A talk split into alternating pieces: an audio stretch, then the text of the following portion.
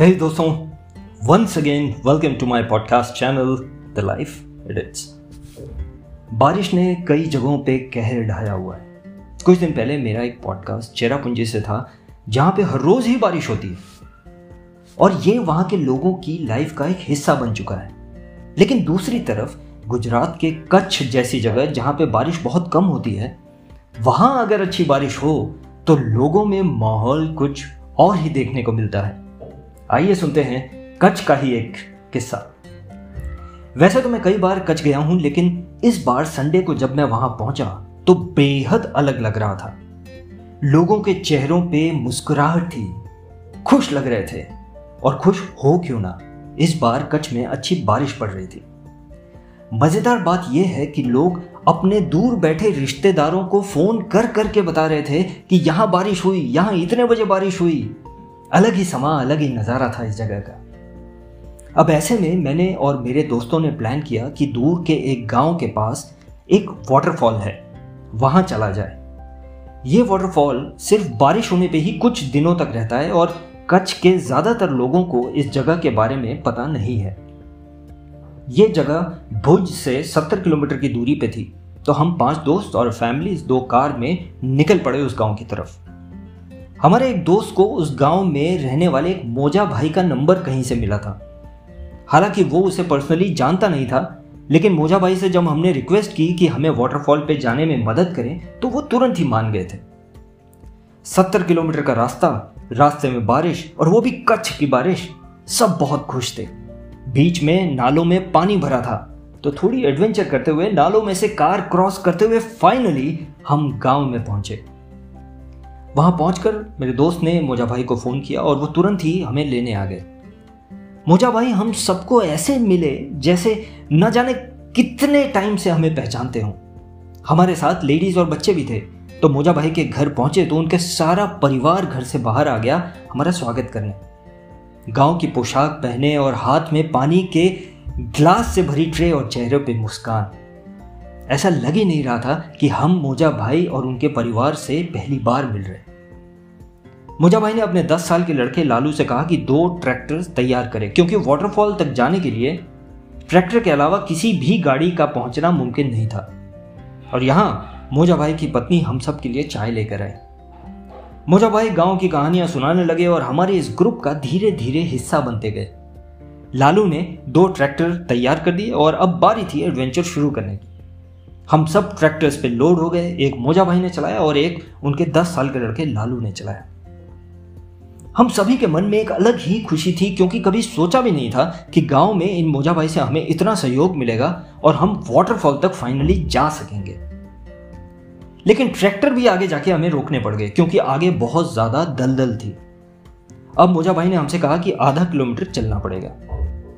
तो हमने Bluetooth speaker on किया म्यूज़िक चालू किया और मोजा भाई गाने की धुन के साथ उछल उछल के चल रहे थे।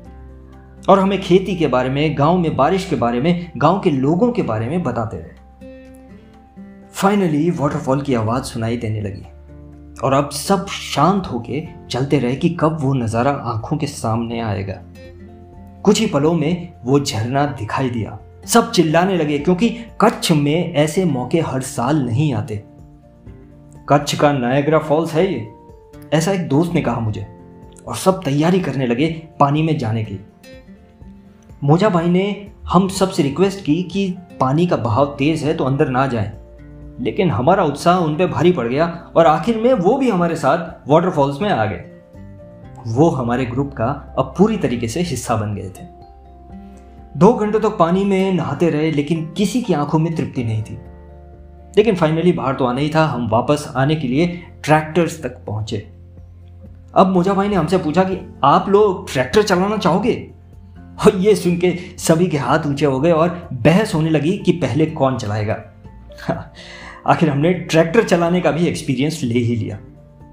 फिर हम पहुँचे मोजा भाई के घर, दोनों ट्रैक्टर्स पार्क कर दिए और मोजा भाई ने हमसे कहा कि सारा घर आपके लिए खुला है, आप कपड़े बदल लीजिए फ्रेश हो जाइए, फिर हम सब मिलके खाना खाएँगे।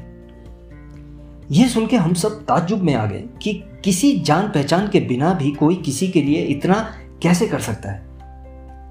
सभी लोगों ने कपड़े चेंज किए और फिर आई गर्मा गर्म चाय। मोजा भाई ने रिक्वेस्ट की कि गाने गा के गरबा किया जाए। उनकी बेटी, जो कि हमारे साथ चली थी वाटरफॉल तक, वो भी हमारे पीछे पड़ गई।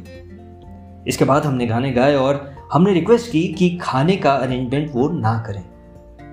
अब वापस जाने का समय आया तो हमने मोजा भाई को कुछ पैसे देने का सोचा तो उन्होंने इस बात पर बेहद नाराज़गी जताई और कहा कि गाँव में आप लोग आए हम आपको घुमा सके, आप खुश हुए, बस यही हमारे लिए बहुत है। अगर आपको कुछ देना है तो अपना अपना मोबाइल नंबर दे दीजिए। मौका लगा तो फिर मिलेंगे। मोजा भाई की लड़की मेरे दोस्त के बच्चे को लिपट के रोने लगी, कहने लगी कि उसकी याद आएगी। इतना प्यार, इतनी सादगी। मैं अब भी ये सोचता हूँ कि मोजा भाई और उनके परिवार जैसे लोग मिलते कहाँ हैं। जिन्होंने अतिथि देवो भव को सिर्फ़ प्रूव नहीं किया, लेकिन यह एहसास हम सबको दिलाया कि इस मतलबी दुनिया में आज भी ऐसे लोग हैं। यह था कच्छ के एक छोटे से गाँव का किस्सा, जिसको मैं कभी भुला नहीं पाऊँगा। मोजा भाई की वो सिंप्लिसिटी और उनकी सच्ची मेहमान नवाजी हमेशा ही एक प्रेरणा देती रहेगी। इसी के साथ मैं डॉक्टर अमित महेश्वरी अब आपसे विदा लेता हूँ। अगले वीक फिर मिलेंगे। तब तक के लिए सुनते रहिए and please subscribe to my podcast channel the life edits available on Spotify Amazon music Apple and Google podcast you can also visit my website W W W dot the life edits dot com signing from tractor Jai Hind